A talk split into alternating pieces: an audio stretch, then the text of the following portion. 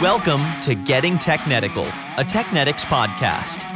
Your source for insights on engineered sealing and component solutions for the world's most demanding environments. Hello, everyone, and welcome to another episode of Getting Technetical with Technetics. I'm your host today, Tyler Kern. Thanks so much for joining us here for another episode of the show. Today on the show, I'm thrilled to welcome Jodi Shelton. She's the co founder and CEO of the Global Semiconductor Alliance. Jodi, welcome to the podcast. Thanks for joining us. Thanks. It's great to be here. I appreciate it.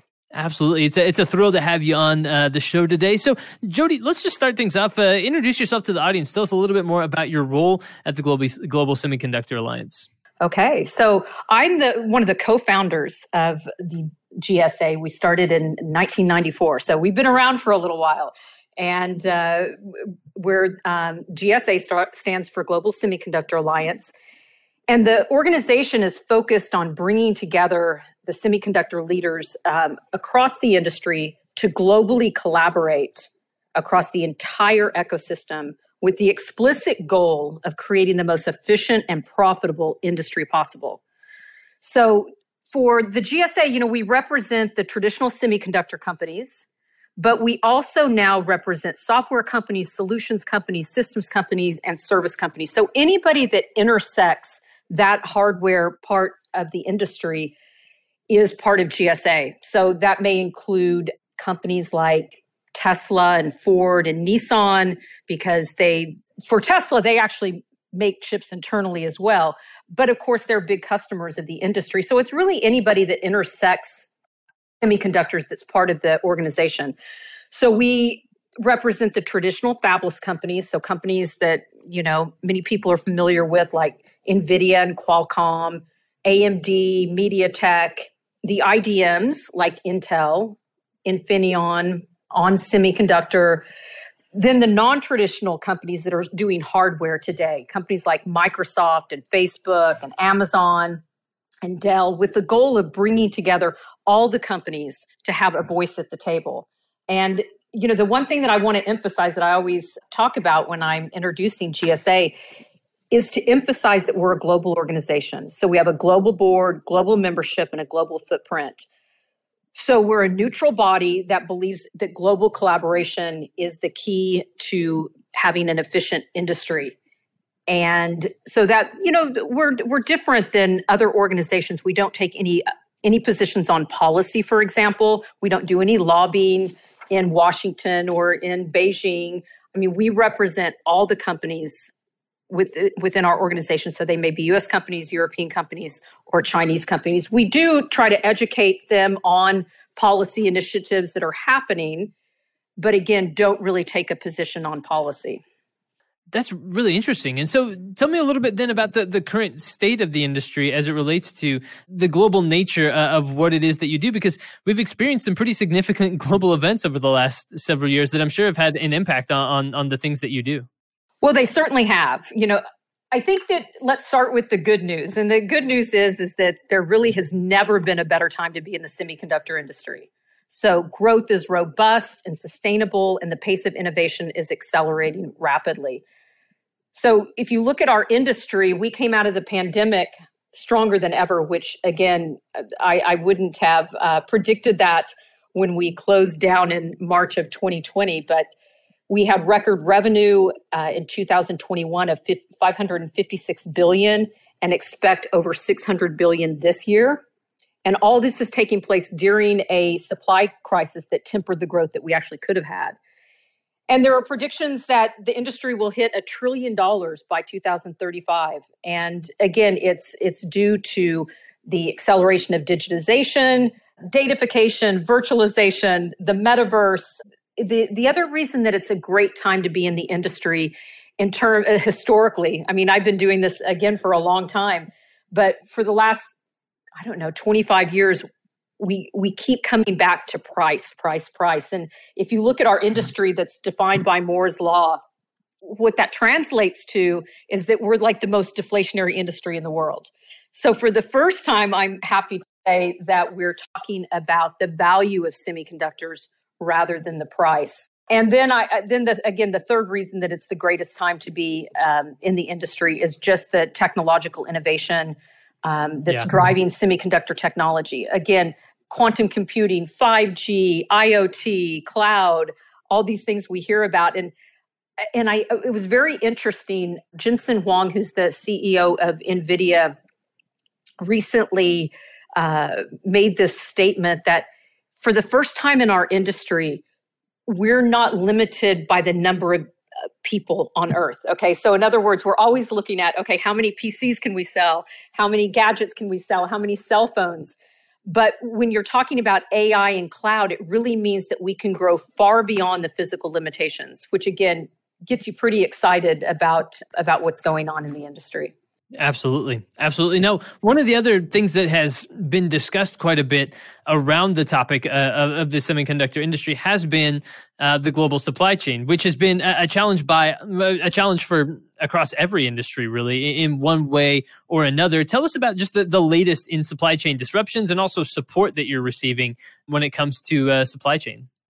So you know, our this is this is such an interesting industry, and I I actually don't even like using supply chain when we talk about the industry, even though we all do. Again, we we know mm-hmm. what we're mm-hmm. talking about, but this is such an incredibly complex and globally connected industry that it's not the same as other industries. You can't just bring up another supplier. First of all, they may not exist for the technology that you need and and it's just incredibly complex how the the whole process of semiconductor manufacturing. So it's and it's a very it's a very difficult process. So one of the things that um, that I always like to to come back to when talking about the uh, the supply shortage, basically that's happened, is that you know we we talk a lot about the shortage and, and we connect that to uh, to what's happening in Asia or what's happening in China, and we we say, okay, um, the current supply chain shortage is being caused by the geographical concentration of manufacturing in Asia. So the fact that U.S. doesn't do it manufacturing anymore, that must be the reason that we're having problems with our supply chain. And I'm sure that you've heard the much repeated stat that the US has declined from having 37% of semiconductor manufacturing to only 12% today. And that sounds pretty ominous when when you look at it like that. But I want to clarify a couple of things that one, the US still dominates this industry. Okay, we dominate it in the in terms of the of revenue, of profitability and innovation.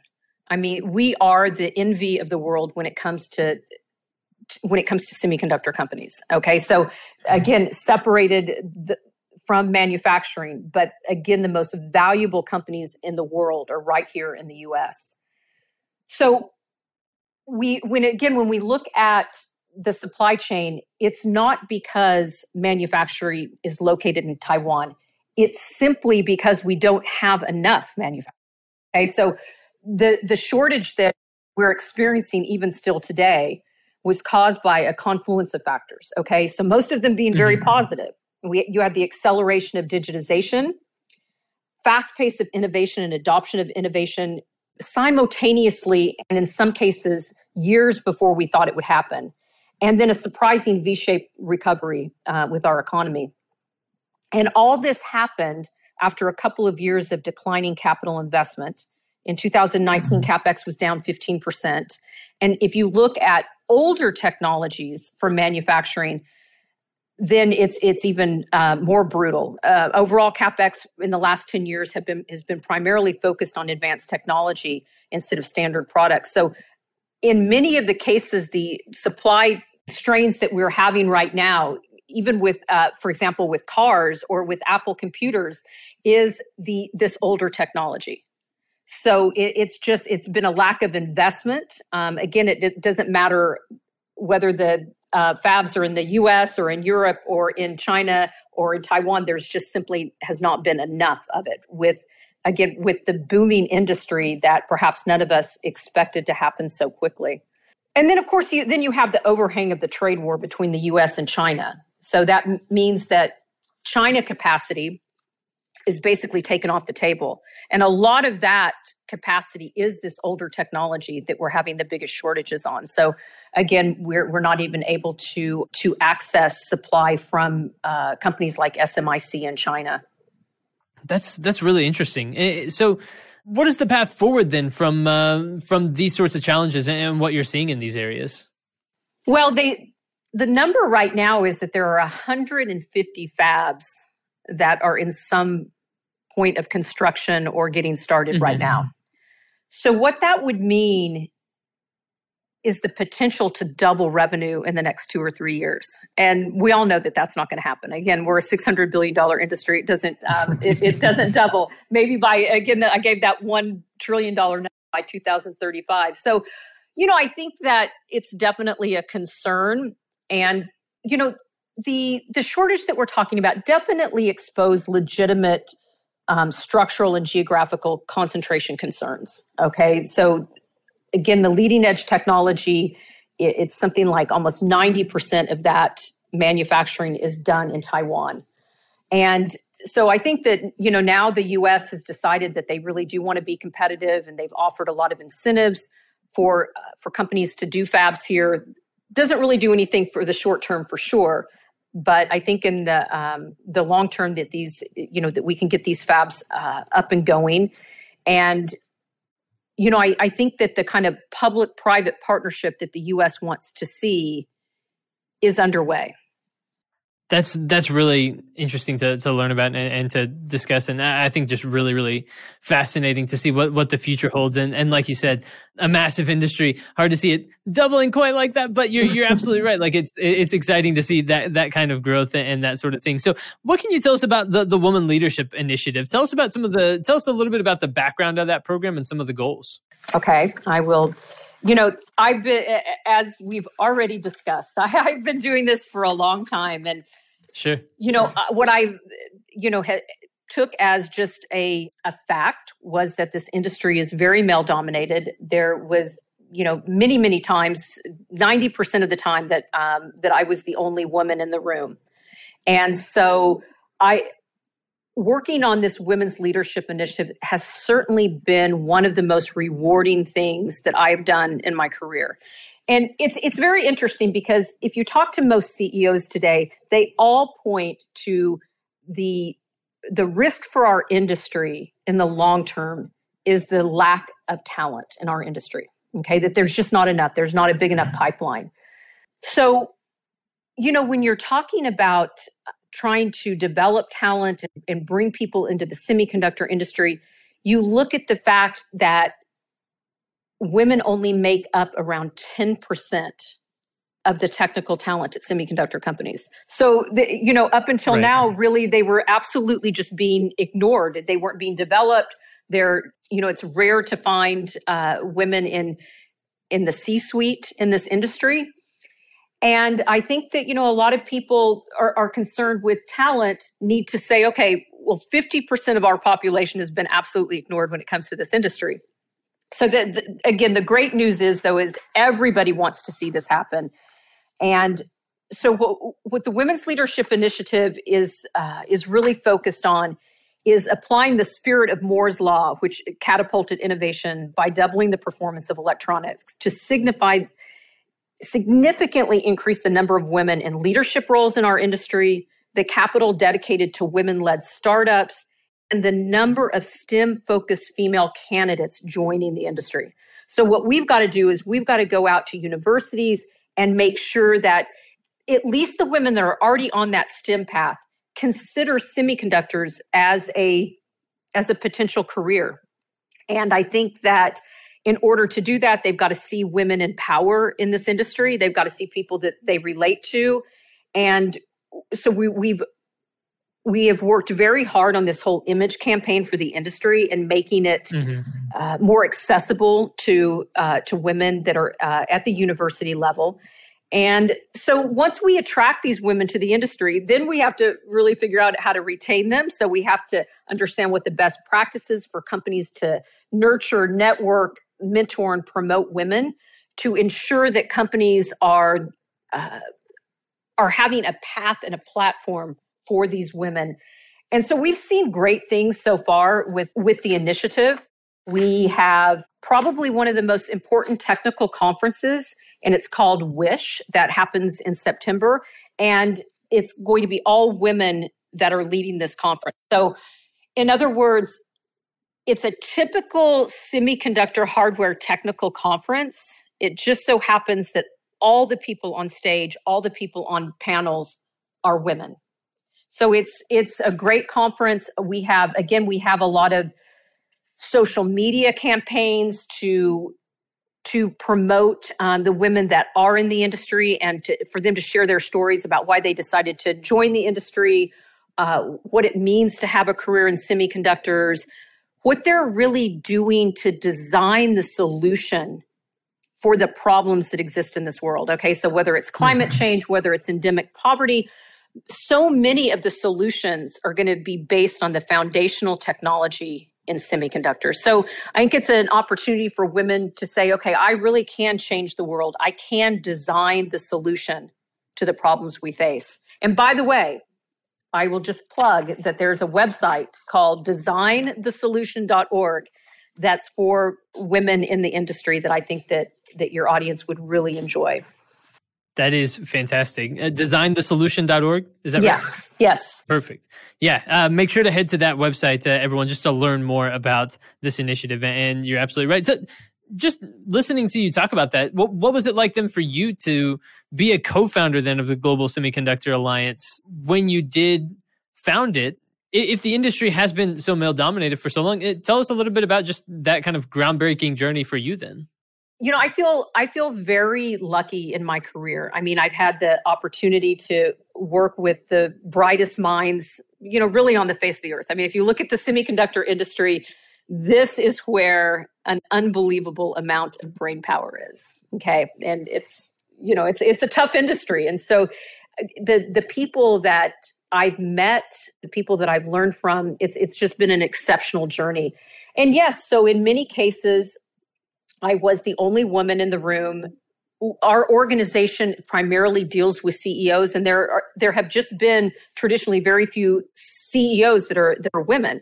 Of course, now we have you know one of the most famous CEOs in the world uh, running AMD, Dr. Lisa Su. So she's been a huge inspiration to to a lot of people. So I don't really think that there is you know really any big basis for sexism in this in this industry i mean i've really never experienced any so i think it is just the fact that there haven't been enough platforms for women or opportunities or women being able to see themselves doing this job because there haven't been there haven't been very many before them. So i think that this this initiative is going to change that to some extent we hope. And i mean i think that we've again we've already seen a lot of a lot of progress. And you know the ceos in this industry are a hundred commit a hundred percent committed to this which i think that if it would have started you know six years ago or we would wait two more years that that would not be the case but i have to mm-hmm. say that there's just been that the industry has really embraced this they want to see inclusion they want to figure out what they're doing to keep women out and what they can do better to provide that path to women to to a leadership position. So I do think that they are trying, and uh, and the the CEOs are committed to it, and and we find that ultimately the CEO has to be committed in order to see real change. That's a that's a really good point, and, and I think a good yeah, a good thing to to say on this this particular topic. Absolutely. So, Jodi, as we start to, to wrap up our conversation today, um, just just getting a sense of the growth of the semiconductor industry and everything that the Global Semiconductor Alliance is doing uh, to benefit the industry and benefit these companies. Do you have any final thoughts? Anything you want to share with listeners just about uh, the the things that are going on, the trends that you're seeing, and and the ways that that you're working to help uh, see this growth in the industry? Any final thoughts that you want to leave people with today? I, I think that you know again as i as i stated earlier there's never been a better time to be in the semiconductor industry. And there's so many amazing things going on but there are also a lot of concerns. So you know the the ongoing trade war between the US and China with Taiwan really in the middle of that conversation is a big problem. And even if you set the Taiwan question aside just the decoupling of these two huge economies ultimately hurt our industry. And mm-hmm. two closed ecosystems would be the most untenable and the worst possible outcome. But even partial open and partially closed is, is problematic. And so, what I mean by that is just imagine that if every region wanted to do what the US has stated that it wants to do and what China has made clear that it wants to do, which is to be self sufficient and have their own ecosystem in their own region. Okay, so you can just imagine that if everybody wants to duplicate that ecosystem, it's it's going to create inefficiencies, it's going to slow innovation, it's going to take money away from R&D and so again, I think it's legitimate for companies for countries to want to participate in this boom for sure. I mean, I, I understand that, but I think that what we have to be careful about is when company when countries like India and Saudi Arabia and Russia and I, I, can't even tell you the other the list of the other countries that are seriously looking at manufacturing so I think that right. uh, I think that we just have to be very careful. Duplicative ecosystems can be harmful and untenable for investments, and so I think that we really have to be uh, very concerned with that and make sure that we figure out how to tone down the rhetoric and and and see what made this industry great. Which, by the way, is global collaboration. So when you know when we started the organization in 1994, we started it to advocate for this fabless foundry business model where you would disintegrate the design from the manufacturing. Okay, so it didn't, it's not like that this just suddenly happened. We didn't wake up bewildered that all the manufacturing is in Taiwan. This was actually a very well thought through strategy. And Taiwan was just the most efficient place for the foundry industry to grow. And by the way, that has helped really helped the US semiconductor industry, you know, with companies like Qualcomm and Nvidia that all came out of this kind of fabless strategy. That's really, really fascinating and really interesting stuff. And I'm curious to see how things continue to develop and grow into the future. And I know the Global Semiconductor Alliance will be a big part of that. Jodi Shelton, co founder and CEO of GSA. Jodi, thank you so much for joining us here on the podcast today and uh, sharing more about the work of the Global Semiconductor Alliance and the, the current state of the industry. All right. Thank you. Appreciate it. Absolutely. And everyone, thank you for tuning into another episode of Getting Technetical with Technetics. We appreciate it very much. Of course, for more, uh, make sure to subscribe to the podcast on Apple Podcasts or Spotify to stay up to date with the latest. And stay tuned. We'll be back soon with new episodes of the show. But for this one, for my guest today, Jodi Shelton, I've been your host, Tyler Kern. Thanks for joining us.